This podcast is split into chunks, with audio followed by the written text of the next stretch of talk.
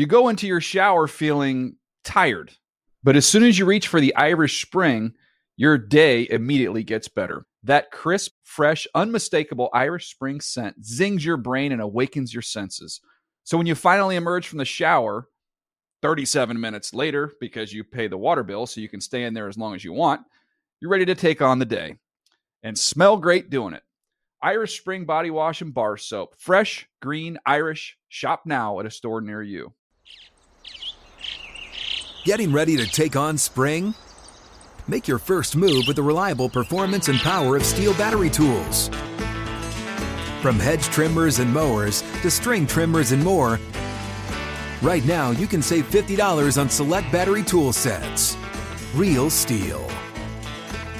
Offer valid on select AK system sets through June 16, 2024. See participating retailer for details.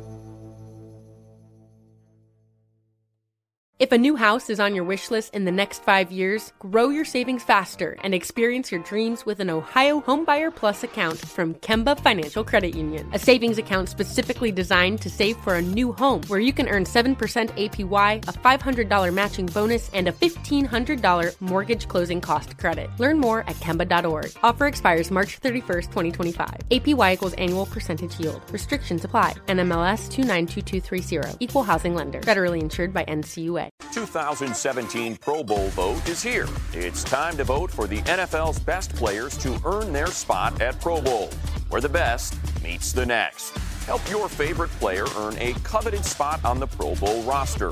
Vote today at NFL.com slash Pro Bowl vote.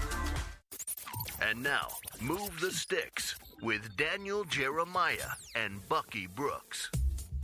What's up, everybody? DJ Bucky here. Move the sticks. And Bucky, we had a wild college football weekend, which we need to hit at the end of the show today. We're going to tell everybody we thought about those big upsets that took place. We need to get into some of these NFL games we saw from the weekend. It was an awesome game. Oh, college was fantastic, and the NFL delivered this week as well. Finally hitting the stride. Great games. Finally hitting the stride when it comes to football games. I think everyone is settled in in the National Football League, guys are very comfortable in what they're doing. I think we're finally seeing the kind of play that we typically expect in the National Football League. Week 10 was outstanding from beginning to end. Even the Monday night game was a pretty good game until the end. So, oh, it's uh, great. Very excited. And uh, one of the things too, we always talk about scouting. The money down is what down, Buck. Third down, money down. Got to get off the field if you're on defense, and you got to find a way to make plays because you have to win on third down. So I've got our uh, our researcher Bill Smith, our researcher extraordinaire, has got me a bunch of stats for who's who's performing on third down, who's making things happen. So we'll, we'll get into that a little bit later as well. But I think we need to start with the news of the day, Buck, and it's not that App State was upset by Troy. Um, it is that Jared Goff has been named the starting quarterback of. I guess we say our. We're in Los Angeles. Our LA Rams. Uh, surprised by the timing of this? I, you knew it was coming. It had been building. Surprised that they doing it coming off a win, but this offense for the Rams they didn't score struggled. a touchdown and they, they haven't been exciting at all. And so you you wondered how long they would be able to wait, especially with all of the young quarterbacks that are playing and playing pretty well. You can't have the number one overall pick sitting on Who the you sidelines. traded up for. Traded up for. At some point, you want to show him off, and maybe he's settled in. Maybe he's made tremendous strides and progress from the time we saw him in the preseason. I still think it's working against him because the common denominator that we've seen for those those young quarterbacks that are thriving, Dak Prescott, uh, Carson Wentz, uh, even some of the other guys, offensive line play needs to be strong. Derek Carr's play, how it's exploded. Have to be able to run the ball when you want to run it, and you have to have playmakers around. When I look at the Rams, eh, with the offensive line play, eh, in terms of Todd Gurley hasn't been able to run the ball the way that we would like. And then the playmakers. I mean, Kenny Britt, Tavon Austin. Kenny Britt had a forearm catch last week. I've I seen mean- one-handed catch. He caught the ball with his forearm. I mean, that's it. So I hope they aren't setting them up to fail, but I also understand the pressure that they feel from the outside. People want to see the number one pick play. Well, we- always talk about we use our trucks and trailers analogy. Whether you're not you're a quarterback that pulls other people along with you, or you're somebody that gets pulled by your teammates. You spend the number one pick on a guy, and you trade up and get him. You expect him to be a truck, and you expect him to make everybody around him better and cover up some of these issues. That's the challenge. That's a lot of pressure on a young quarterback. You're right, though. You, I mean, when you're taking in the top five, or you're talking taking number one, you're supposed to be a franchise player, a guy that can kind of handle the weight that comes along with lifting a bad franchise. And so, a lot of pressure on Jared Goff. Hopefully, he's able to slow it down. I like the talent that I saw when he was at Cal. I like the skill set. I liked all those things. I worried about the transition from his offense to the style of offense that they may play with the Rams. As much pressure is on him, I think there's a lot of pressure on the coaching staff because everyone has looked around the league and seen how people have adapted to allow these young quarterbacks to thrive.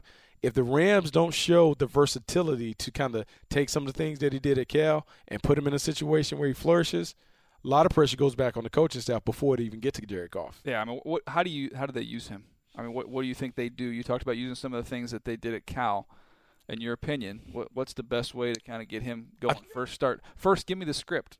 First, first thing for me, I'm gonna try and empty it out a little bit. I want to empty out, empty backfield, uh, have all my receivers out so he can identify if they're blitzing or if they're in coverage. Spread them I out. want spread them out like he was able to do at Cal. I want to have some easy throws from him, some motions, some stacks, some shifts, where I can kind of get him going. A couple layups. I think it's important that he completes four out of the first five, six out of the first eight to kind of get a rhythm, see the ball go in the basket, and if they do that, then I think he can have success. You also got to run the ball. I don't want him like if I have a pitch count. I want to keep mm-hmm. him at 24 or fewer pass attempts if I can. Can I give you my prediction of the first 10? I'll say the first 10 throws, okay? Of the first 10 throws, I will predict that half of them, five of them, Bubble screens? tunnels, bubbles, or just pure screen. Just just get the ball to running back in the screen. I bet you five of the, his first 10 throws are at or behind the line of scrimmage. I wouldn't doubt that. I would also like to see them do some things because Todd Gurley hasn't being able to have success. Maybe having Jared Goff and more shotgun run game, Mm-hmm. maybe that'll clear out the box a little bit and give him some running room. Maybe they can use some of the RPO run pass option game to help Ty Gurley get off. But Tavon Austin has to be a factor. Kenny Britt has to be able to stretch the field. They will need to utilize all the weapons available to them that they haven't necessarily utilized thus far. You know who's loving this, by the way? Ndamukong Suh. you think so? Oh, you, You know he so? wants to get some of You that. think, you think he may inadvertently step? I'm not saying he's going to do anything outside the rules. I'm just saying that's not a very good offensive line. That's a rookie quarterback, and I, I'm. It'll be. I actually kind of hope, for Jared Goff's sake, I hope he gets hit really good early in this game. Maybe it suited somebody else, but then just shake that off, loosen up a little bit, and then and then get rolling. But he, this Miami front, he will get hit. I watched Ndamukong Suh uh, on tape from not this last week in San Diego, but the previous week. And Bucky, he's just so dang strong, man. Their defense is rounding into form. Vance Joseph, Alonso's making plays. Vance Joseph has done a great job of keeping this front multiple. They're doing a bunch of different things in the back end, coverage wise. Tony Uh, Lippett in the house. How about that? Two picks against San Diego Chargers. Um, Byron Maxwell had a pick. They're playing a little more zone, backing up, seeing, playing with vision. Uh, you know, when you announce this so early in the week, it gives them an opportunity to kind of add a lot of tricks to the deal. He's going to see a lot of exotics, and it'll be interesting to see how quickly he can speed up his process to get the ball into his playmaker's hands. One of the reasons why I think it's key that they get him out here now and not wait any longer is you just look at Philadelphia. Wentz had that early success, right? Then he goes through a little bit of a lull. He's got some adversity. Now, you know, we'll see. Can he, he's starting to pull out of it a little bit? Can he continue to go through that, prove yourself, get through those? In order to get where you're gonna, where you want to be as a quarterback, take Dak Prescott. That's a unicorn. Okay, that's a unique situation. That Very rarely, unique. rarely happens. Very unique. You got to go through your downtimes. So let's get those downtimes out of the way as soon as we can. So that next year, when you start week one, you hit the ground running with this kid. Well, let- let's be honest. I mean, there's been a rush to get him on the field, but in a perfect world, this is kind of when you want to put the rookie on the field. You want right around the midway point, 10 games in, you have 6 or 7 home. games left, you're at home. Now you play them to get them some momentum going into next year. So this is the opportunity for them to do that. If they have success, maybe they catch lightning in the bottle, maybe they make it to the playoffs. But right now it's about setting Jared Goff up so he can have success next year. All right, no question. All right, these games last week, Buck. You touched on the the primetime game, the Monday night game, Bengals Giants. I went back this morning and watched all of Eli's throws. By the way, offensive line wise, they're not very good. No, they're not. You know. Atkins had his way with that group up front, but Eli is tough, hung in there, and uh, they made some things happen. I, I I love how they made them pay for doubling up Odell Beckham. Everybody, you sit at home, you watch a game, you go, ah, you know, we're not going to let this guy be double double him. Okay, well, you double him, there's going to lead to some matchups across the field you're not going to like. And they were able to get Sterling Shepard lined up on, I think it was perfect, coming across the field. Coming across I'm the like, middle, no- doing he's got no shot. doing doing some things. They creatively done it. And the thing about the Giants that I'm impressed with, a lot of their passing game is all quick game. Yeah. I think they may throw more slants and quick in breaking routes than any other team in the National Football League, and they allow their playmakers to get loose. They've also done a better job of late of making sure that Odell Beckham stays in the game, meaning they force some balls to Get go his way, kind of get him into the mix early. I saw that. And when you keep him engaged, he can continue to be a difference maker. That double move he ran on uh, That was filthy. I put that Uh, on my. Snapchat, by the way. That's- move, move the sticks on Snapchat. yeah, that's a woo. Yeah, little Nasty. wheel hit him. Hit him. He just he squared up and then just wheeled right around him. That Man, was that's, nasty. that's that's a playground move right there. Yeah, that was sick. The uh, Seahawks, Patriots. I guess I'd say, look, I'm a little bit surprised. I thought at home uh, New England would give them some trouble, but man, Seattle came out and just smacked them in the mouth a little bit. And I, to me, the story of this game, going back and watching that tape, CJ Prosise is a problem for people. He is doing. We compared him to David Johnson coming out. He is doing some David Johnson type things where they line him up at receiver. This is why I don't understand. You get an athletic back like that to to who has been a receiver, as has David Johnson. And uh, on Total Access this week on Friday, I'm doing a little bit on David Johnson. They they motion these guys out, Buck, and they treat them like running backs. You got to treat them like wide receivers. At least you got to drop a safety down there and match him. You take your inside linebacker and motion and match motion with him, you, you get what you deserve, in my opinion. You know, it's a problem. And, you know, we're talking about CJ Prosise and the versatility. He and another guy that was at Notre Dame before him, Theo Riddick. Yep. Theo Riddick had some experience playing wide receiver, and there's a reason why on third down on some of those special plays you can put him in and split him out wide and create a problem. CJ Prosise gave the Seattle Seahawks exactly what they really needed. They needed someone else who could be a factor, someone else who could be a guy that could create double teams to create freedom or one-on-one opportunities. Doug Baldwin has three touchdowns. Not a coincidence. Doug Baldwin, Jimmy Graham. Jimmy Graham also is a guy that can kind of dictate coverage. So now they have two guys who can create double teams, which allows those other guys to get one on one coverage. Doug Baldwin has been a guy that has been able to win. Really nice route runner. I like how that offense is going. I still believe they need to be able to have a physical presence in terms of running. But if he's able to give them the total yards from scrimmage that he gave them, that offense is going to be a problem. And then defensively, they always have the tools to be able to get it done with or without Michael Bennett. that's what shocked in me. the Without back Michael end, Bennett, the way they were still able just how physical Yeah. they are. And they've, you know, a lot of people talk about them being a cover cover three team, a single high safety team. They've become more than just that. But at the end of the day, they can cover you and they can hit you, and they have willing tacklers. They've kind of changed the evaluation part of it for me in terms of when I'm looking for secondary guys, they have to be able to hit, run, and cover. Yeah, there you go. You got to be able to do it. We, we used to say in Baltimore, you'll never have a great defense if your corners can't tackle. Everybody has to be Yeah. willing. I mean, they have to be willing tacklers, and if they're more physical than willing, then that Take gives to you that a chance level. to take it to another another level. No, you got you got force defenders there on the edge. All right, other big game from the weekend. Man, we had so many good games. Cowboys, Steelers. I'll tell you what, the story of this game to me, and I don't want to diminish anything from Dak Prescott, who was great. Zeke Elliott, who was great. Dez Bryant made plays. But the way that the Dallas Cowboys offensive line, when you go watch that tape, Buck, the way they manhandled and mauled that Steelers front, that was the game. That was the game, and I think when you're looking at tape and you have to take those games into the late stages, the fourth quarter, I want to see who is able to win and control the trenches in those stages. And without question, Dallas Cowboys were able to have their way offensively because they mashed the Pittsburgh Steelers in the fourth quarter. Ezekiel Elliott is a hard charging runner. He's a physical runner. That first drive, the way he laid it down on Mike Mitchell, you want to see that. But at the end of the day, the front five, the front line from the Dallas Cowboys completely dominated and obliterated the Pittsburgh Steelers at the point of attack. It just is a testament to how they beat them up consistently throughout the day. I had a, a buddy with the team send me a copy of his report on Ezekiel Elliott and just highlighted one little thing because he was watching that game. It's not he doesn't work for the Cowboys. The line that he had in his report was, "They say it takes a village to raise a child, but it also takes a village to tackle Ezekiel Elliott." that is a nice report, but that's true though. Like, you know, after he settled in after the first two games of the season and quit trying to necessarily prove to everybody why he was a top five pick, he has been outstanding. We've seen the same guy that we saw at Ohio State, the same guy that was able to kind of put that offense on the back in critical situations. We're now beginning to see them use him more in the pass game, which is something that he wasn't really featured in at Ohio State, but I knew about it having watched him from high school. Using him in the screen game, being able to get him the ball inside and outside. And man, he's a three down back. He's the epitome of it. You almost are reluctant to take him off the field because he can do everything that you want to see at that position. Um, here's the interesting thing about the Cowboys, and I give Scott Linehan a lot of credit for this, Buck. You talked about the screen game. Here's the problem when you're trying to defend the Cowboys you can't beat them up front. So if you're going to rush four, Dak Prescott's going to sit back there. They're going to let Cole Beasley and and they're going to wear you out. Right? They're going to wear you out. So if you can't get there with four, what you got to do? You got to bring start bodies. bringing pressure. So you're going to bring pressure.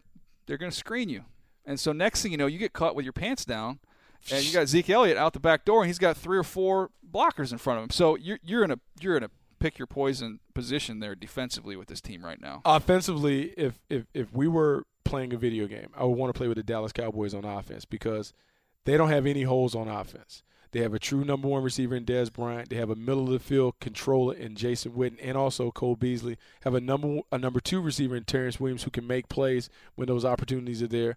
Big offensive line, so you can run it whenever you want to run it, yep. however you want to run it. You have a running back that can do everything. And right now, the quarterback is making great decisions and not turning the ball over. And so – when you're dealing with a force like that, and we're always trying to make a team play left handed, I don't know if you can make the Cowboys play left handed because their alternatives are still strong enough to allow them to win the games. You make them pass, they can wear you out past you. You try and say, oh, we'll give them the run. They'll run it willingly mm-hmm. for 200 plus yards. I, I don't know how you really slow them down. To me, it looks like a collision course with Seattle. That, that's what it looks like in the NFC. And to me, that's maybe one of the few teams that matches up favorably with Dallas because they can put the big corners out there on Dez. Yeah. Then, then you've got Michael Bennett, who it doesn't matter how dominant they are, he's a problem. He's a problem if he's healthy inside. And Cliff Avril coming off the edge. To me, you get Cliff Avril, you put him over Doug Free, and you say you, you go win the game for me. You know. Th- this is, I think, a great matchup for both teams. Uh, in 2014, I was up in Seattle uh, CenturyLink Field when the Cowboys came on the road and they beat them with DeMarco Murray. Yep. And when the Cowboys are committed to running the ball, like they were committed in that game, they were committed to running the ball. They got 30 plus carries up there. They wore the Seahawks down in the end. And I think part of your strategy when you're dealing with Seattle is you have to be willing to run the ball, even though doesn't matter what the score is. You have to continue to run it. The Cowboys have the front line and the personnel to be able to do that. The problem is their defense can their defense hold up? Because at the end of the day, that's the weakest part of their team. Can the defense hold up? Their offense has been able to kind of play keep away to prevent them from being on the field to be exposed. Can they stop a so Seattle? How, how many offense? losses does, does Seattle have right now? I think they have two. Two. So right now they would have to go to Dallas. Yeah, home field is critical. So for the Dallas Cowboys, they can't have a hiccup because you do not want the championship game to have to run through Seattle. How, how interesting! What? How about the irony? in the preseason, Tony Romo goes down at Seattle. Yeah. And that could be what decides who goes to the Super Bowl. They could that could be your NFC championship. That game. could be the championship game. And it would be nice because when you look there's a huge separation, I believe, in the NFC right now between the Seattle Seahawks and the Dallas Cowboys and the rest of the pack. Um, those two teams are head and shoulders above the other teams. And so who can come up and challenge them? I will say for the Dallas Cowboys, the road is a little tougher because within their division – Washington, the Giants, Tell you what, Philly. The Eagles beat them up pretty some, good for. There's some good quarters. teams, and they'll be tested, and they could go on a stretch where they lose a couple games because they're playing the division rivals. All right, a couple other points, and then we'll get to some of these other things here.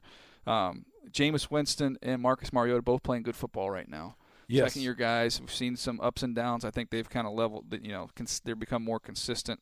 Um, did a nice job. Jameis Winston had the circus play in that game, and then man, the Titans beat the snot out of Green Bay. How funny is that? We did the preview video for that game. We laid out the case for why the Titans or how they could beat Green Bay, and then we both went just, the other just way. wimped out and did not did not pick them. We should have gone with our uh, our gut on that one. Chargers, Dolphins, great game. Dolphins, um, you know, just find a way to make. Tannehill made a big time throw in that game. Their defense, Kiko Alonso stepped up, made plays. Um, Laremy Tunsil got a chance to play some left tackle. Did a really nice job out there uh, to spring Ajayi. That was a that was a fun game. Any other games on here that uh, stood out to you, Buck, from the slate this last week? I, I think the thing that stands out, and we have to talk about it in scouting, the Saints and the Broncos brings up why, as a scout, you have to pay attention to special teams play. Mm-hmm. You have to know what guys are and what they potentially can do, especially if they're bottom of the roster guys. So Justin Simmons, at the end of the game on the PAT, he jumps over the center. He has a 40 inch vertical, jumps over, bats it away, they pick it up, they scoop it, and those are the deciding points. And so when you're looking on the road and you go and do all your due diligence and school calls, sometimes you have to pop in a couple snaps on special teams so you can paint the picture. That might have been the deciding factor for the Denver Broncos in that game. The fact that a scout was able to look at Justin Simmons and see, oh, he has some special team ability, and maybe in his background he has blocked a number of kicks those things matter, and they really matter on good teams in big games. So good scouting departments. Here's one of the things that they do in the in, in talking about special teams. You'll have each scout during the fall. Maybe you know pretty much you've been through all your schools right now. Right now, scouts are going back, cleaning up reports, going back in for second and third visits at schools, but they've seen everybody in right. their area. So you get an email that gets sent out and says, "Send me your top five special teams players." Now they might be star players that you have first round grades on. They might be sixth or seventh round backup players, but just tell me who are the five best special teams players you've seen because when you go into a school you study the special teams as well if they're if they're you know a prospect or they're senior or draft eligible you got to watch them and take notes on what they do on special teams so you, you send those in what they do then on their cards on the draft board you're going to put a little color color on there maybe it's green yep. or whatever to signify who those guys are you get in draft meetings and buck you, you know how it is you get in there you've got four safeties and you've got four different areas of the country you have the exact same grade one of them's got a green dot who do you think you're going to put at the, the green dot? That is the deciding factor in a lot of situations, particularly down day three. You're trying to figure out because normally those day three guys, your fourth round or below, those are the guys that comprise most of your special teams. So special teams are a big factor. Being able to have a special skill, be it as a returner, being a guy that can block kicks, being a gunner, stud, uh, cover guy. Those things separate you from the pack, which is why a lot of guys I would encourage, even starters, even high profile guys, you need to play special teams because ultimately everybody plays special teams in some way, shape, or fashion in the league. All right, I talked about earlier um, third down. We talk about being the money down, the money most down. important down in football. So I sent to Bill Smith, our researcher extraordinaire. I said, "Send me some nuggets here. I need I need some third down information. See who's doing well." All right, highest third down, highest passer rating on third down this season. Passer rating is not the best stat, but these numbers are interesting. Tom Brady on third down has a 158 passer rating, five wow. touchdowns, no picks. Drew Brees, eight touchdowns, two picks, a 116 rating. Roethlisberger, eight touchdown, one pick. Matt Ryan, four touchdowns, no picks. So third down, who the dudes are right now? Brady, Brees, Roethlisberger, Ryan. Usual suspects. Matt Ryan would be the new guy that's kind of in that club. Uh, the reason those guys all excel, they understand the game. They also understand the urgency that comes with winning on third down. They put themselves probably in a position to convert third down because they understand how to win first and second down. But experience matters when it comes to conversions. All right, I'm gonna see if you can guess this one, Buck. Um, I think there's one that you that maybe would, would lead you in one direction, and it might not be that. Most third down receptions this year. give you a hint. It's a wide receiver in the NFC South. Okay, let's go Tennessee. Let's go Matthews. No, Tennessee AFC South. Oh, AFC, you say NFC, NFC South. NF, oh, NFC South. So think about the teams here: Carolina, Atlanta, Oof. Tampa. Uh, who else am I missing? Carolina, Atlanta, Tampa, New Orleans. Okay, my guess would be Adam Humphries, but I don't think that's right. Mike Evans. Third down. Third downs. Mike Evans has 18 catches on third down. Man, two, everyone two knows those, two of those touch. That's what I'm saying. But that's when we talk about the the definition of a number one wide receiver. Everyone knows third down, red zone. Everybody knows where it's going, and you can't stop it. I think Mike Evans, we put him in that category as a true number one. Okay, here's something that coaches always say: think players, not plays. Yeah. Uh, Everyone what knows. Situation call for I what just get. I need to get this guy going. I need to get it to the player. So everyone knows. Hey man, it's gonna go to Mike Evans. I don't care. Yeah he's better than your guy. I'm gonna feed it to him. It's not about the play. It's players over plays. All right. So here's some other names on this. Number two, actually, sorry, tied tied for the lead. Amari Cooper, third down. Once again, we talk about it. Number one guy. He's only he's got one touchdown. Then some interesting names. Randall Cobb has 17. Now they've probably been in a lot of third downs too. Yeah. Part of that deal. Jordan Reed, even having missed games for Washington, 17. That's one of the toughest covers in the league. He is, and, and you can make the argument that he's their number one receiver. Mm-hmm. He's their number one absolutely playmaker Target. in the pass game. He is everything. They they kind of build it around him. Those other guys are supplementary pieces. How about this one, Kenny Britt? 17 catches. Well, I can I see that he's, he's become the only dude. He's their number one in L.A. Other places he dra- wouldn't the thing is, to me, when you draft Tavon Austin, that's you're drafting him to be your third down escape guy. they they they are. Um, so a, a couple more guys with 17. They're all tied here. Uh, Cole Beasley, not surprising to me. I, he was one guy that I thought would be because I know Dak has a has really a, a chemistry and a trust with him. and then Jarvis Landry. So you've got an interesting collection. You've got some slot guys. You've got a great tight end, and then you've got uh, a couple guys on the outside. The funny thing, the common denominator, um, with the exception of Cole Beasley, all those other guys are, are kind of the number one guys on their respective team. Jarvis Landry, even though he wouldn't necessarily be a prototypical number one receiver, to them he he's the dude. Is. He's, the dude. No he's question. the dude. He's the dude for them. All right, most third down rush yards, and and this to me, it's almost not just the rush yards because you can be in third and twenty, run a draw, and get some rush yards, but the conversions for the first downs I have on here as well. But uh, the most third down rush yards, Bilal Powell, 123. He's got eight first down conversions. Lev Bell, even though he's missed time, 111 yards, six first downs. Melvin Gordon, 102 yards, 10 first down runs. Uh, that's big. The other person with 10 first down runs, DeMarco Murray, on third down. So he's been good. That to me is more in short yardage. Uh, Lamar Miller shows up on here. But how about this name for most third down rush yards this season? Andrew Luck, 92, with nine conversions uh, uh, running the football. Man, I you know, the funny thing, a lot of people, the way they envision Andrew Luck and the way he actually plays are two different things. He's far more athletic than people give him credit for. He uses his leg, uh, legs a lot more than people really expect or imagine. And that stat right there suggests that he understands how to use his athleticism to his benefit. All right, most third down sacks. So this again, these we, We talk about closers. This is no question. I say Trevor Hoffman, you say Rivera. We, n- neither here nor there. Um, most third down sacks. You, you, I've got. I'll tell you. Give you a hint. Two. There's th- there's four guys that have five third down sacks, and this maybe if you're listening, you can figure this out. You can guess here.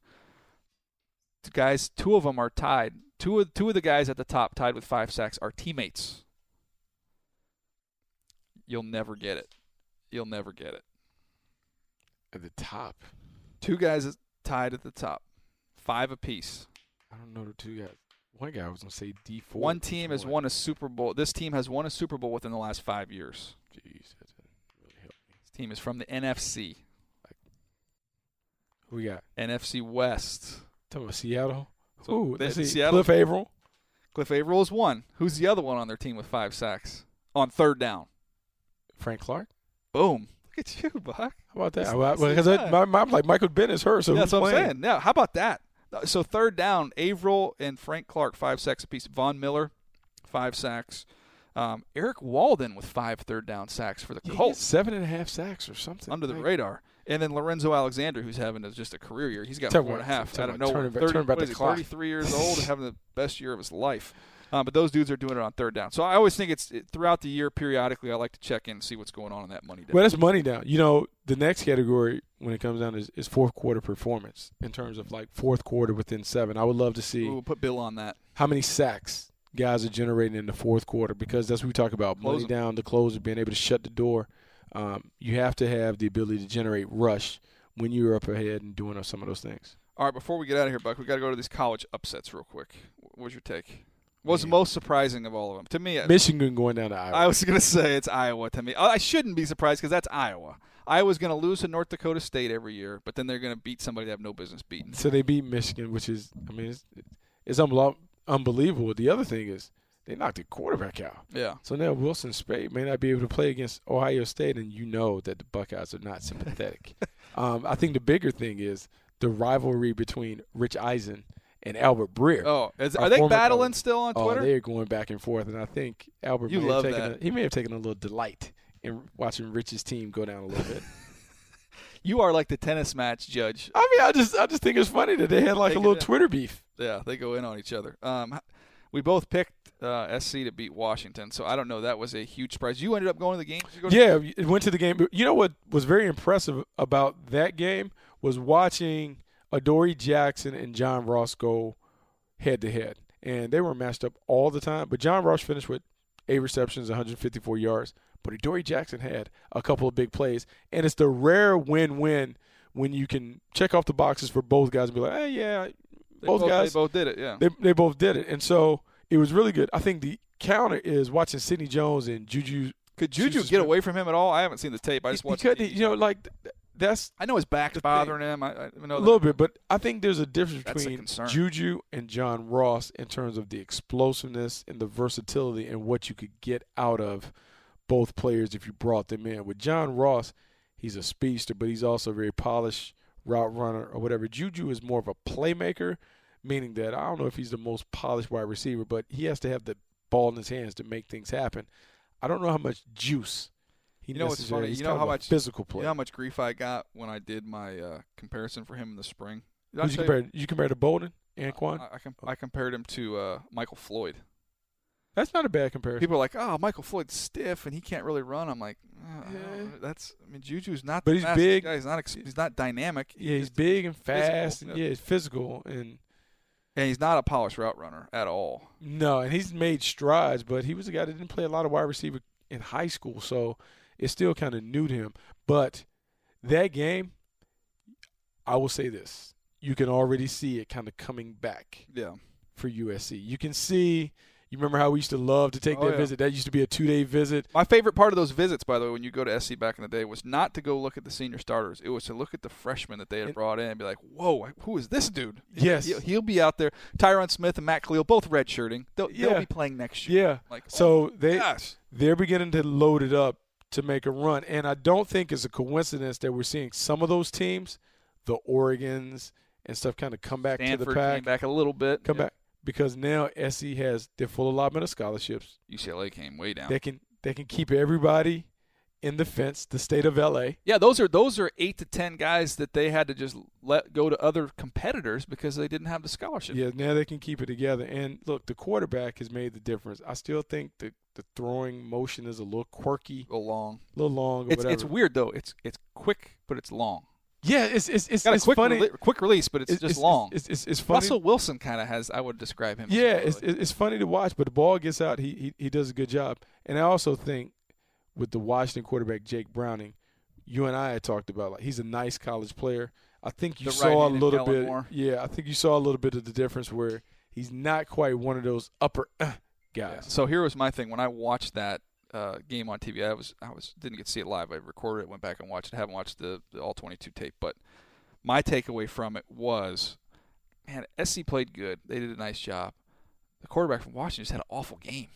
Bad they had some dudes. They had dudes wide open down. bad bad decisions. Some blown coverages. Even late in the game, I don't know what SC was doing. They're protecting a, like an 11 point lead, and they let somebody get right on top of him and he missed a throw.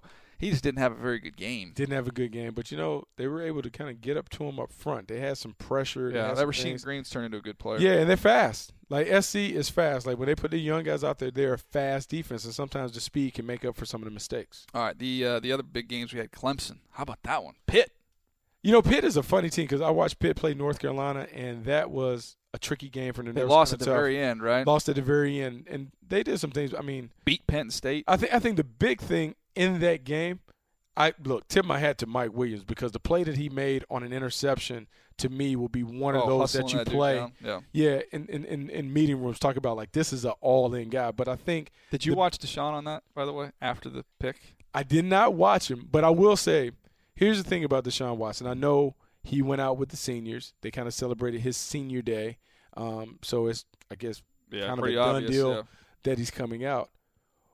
What I would wonder is if he couldn't benefit from another year I think, I think he he could. of school. yeah. Now, I mean, not from a draft position or whatever. Like I don't know how much it'd change, but the experience. I just believe this year, people got a chance to have the tape from the previous year. They made some adjustments. They're making them, you know, kind of be a pocket passer and do some of those things. I just think he needs a lot of work in that area. Here, here's here's yeah, the decision making was not good. The red zone interceptions when you're trying to put a game away, not good. But to me, the interesting thing is, you remember we both had Teddy Bridgewater as the as the top quarterback in Yep. the draft class. But you can have two things. You can say what we believe, but you can also state what you're hearing from talking to people around the league. Nobody had that I talked to in the in the scouting community had Teddy Bridgewater as high as we did Yep. they they weren't high on him for whatever reason. We've been through it a million times.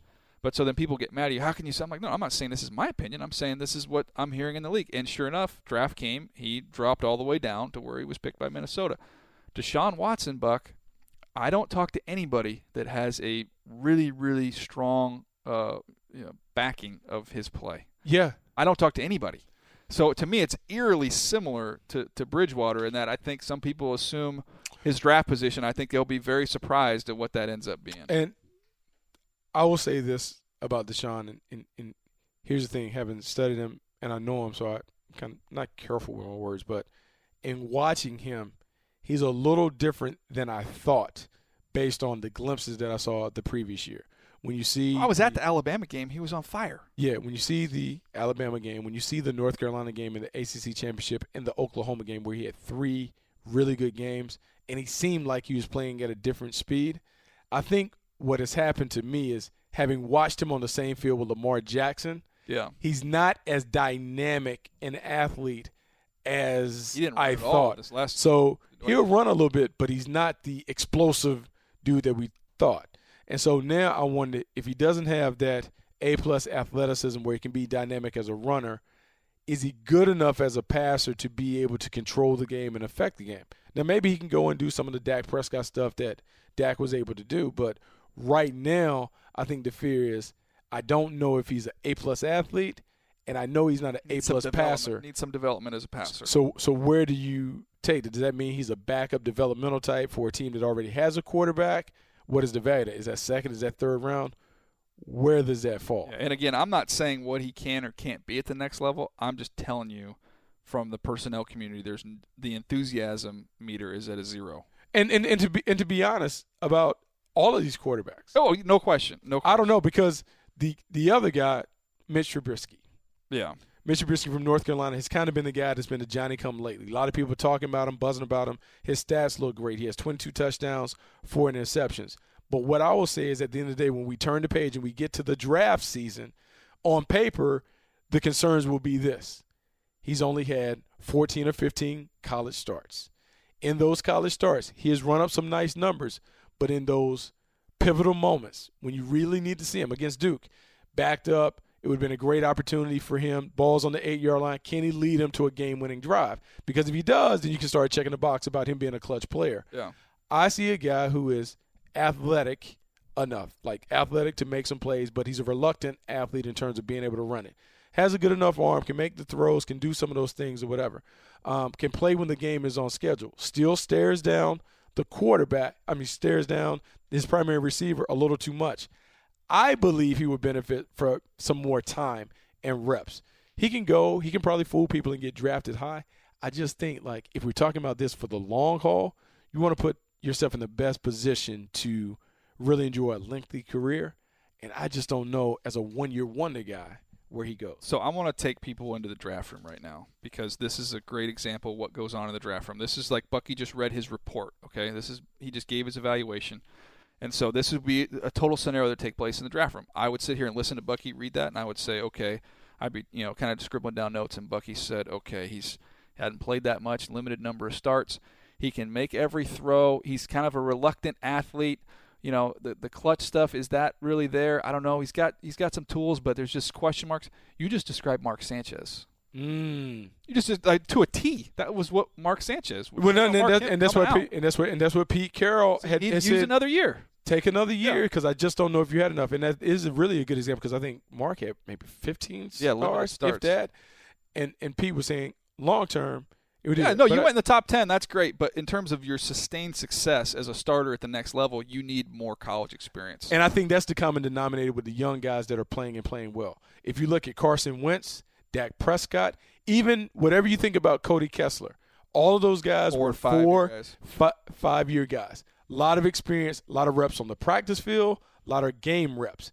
It allowed them to have an easier or maybe a quicker transition to the league.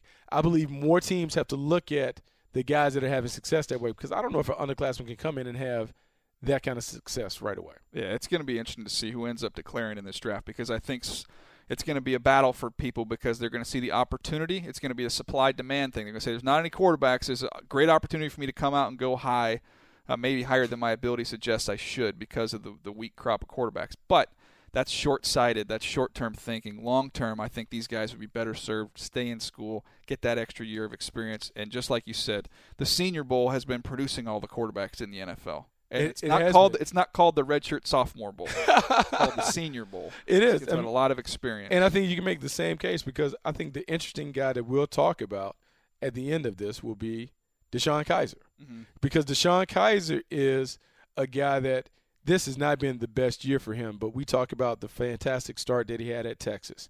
And the thing that I think is a little different for him than Mitch Trubisky and also Deshaun Watson, you're talking about an athletic quarterback who also has prototypical traits. yeah, no and question. so the traits we talk about, arm talent or whatever, I think they're wild traits. Size, intelligence, all that other stuff. The production hasn't necessarily been there this year for whatever reason. He is the one that I can see more people lining up behind and say, if I'm gonna cast my lot with somebody, I'm gonna cast my lot with the big guy who has the prototypical traits, the athleticism, who we know has the in- intelligence and all that other stuff he'll be the guy that I think could be the one that people settle on when it's all said and done if he elected to come out. Yeah, it's going to be fascinating. We'll see. Uh, that deadline is usually the second week of January when these these guys decide who who's going to come out, who's not going to come out. At that point in time, then we start mock draft season. Buck, let's enjoy these last sacred few weeks. I know. All right, that's going to do it for us here, Buck. A lot of fun today, a lot of ground to cover. We uh, we will be back later in the week for another episode. We got a bunch of videos coming out. Better secondary, what's the best secondary in the NFL? We will debate that between Chiefs, Broncos, Seahawks, Cardinals, and then we're going to have a really spirited debate. We're going to bring in Judge Reggie Wayne to decide who has the better offense, the Dallas Cowboys or the Oakland Raiders. So be on the lookout for those videos. And again, thanks for leaving all your comments and and ranking us there, rating us on iTunes. Thanks for subscribing as well. We'll be back later this week. Thanks for checking us out. See you then. Thanks for downloading Move the Sticks with Daniel Jeremiah and Bucky Brooks. For more, go to nfl.com slash podcasts.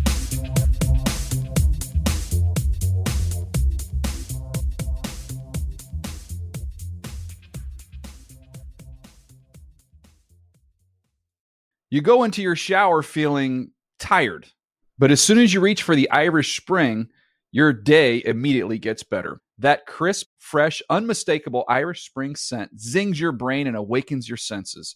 So when you finally emerge from the shower, 37 minutes later, because you pay the water bill so you can stay in there as long as you want, you're ready to take on the day and smell great doing it. Irish Spring Body Wash and Bar Soap. Fresh, green, Irish. Shop now at a store near you. If a new house is on your wish list in the next five years, grow your savings faster and experience your dreams with an Ohio Homebuyer Plus account from Kemba Financial Credit Union. A savings account specifically designed to save for a new home where you can earn 7% APY, a $500 matching bonus, and a $1,500 mortgage closing cost credit. Learn more at Kemba.org. Offer expires March 31st, 2025. APY equals annual percentage yield. Restrictions apply. NMLS 292230. Equal housing lender. Federally insured by NCUA. Live Nation presents Concert Week. Now through May 14th, get $25 tickets to over 5,000 shows. That's up to 75% off a summer full of your favorite artists like 21 Savage, Alanis Morissette, Cage the Elephant, Celeste Barber, Dierks Bentley, Feid, Hootie and the Blowfish, Janet Jackson, Kidz Bop Kids, Meghan Trainor, Peso Pluma, Sarah McLachlan. Get tickets to more than 5,000 summer shows for just $25. On sale now through May 14th. Visit LiveNation.com slash Concert to learn more and plan your summer with Sean Paul, Sum 41, 30 Seconds to Mars, oh, and Two Door Cinema Club.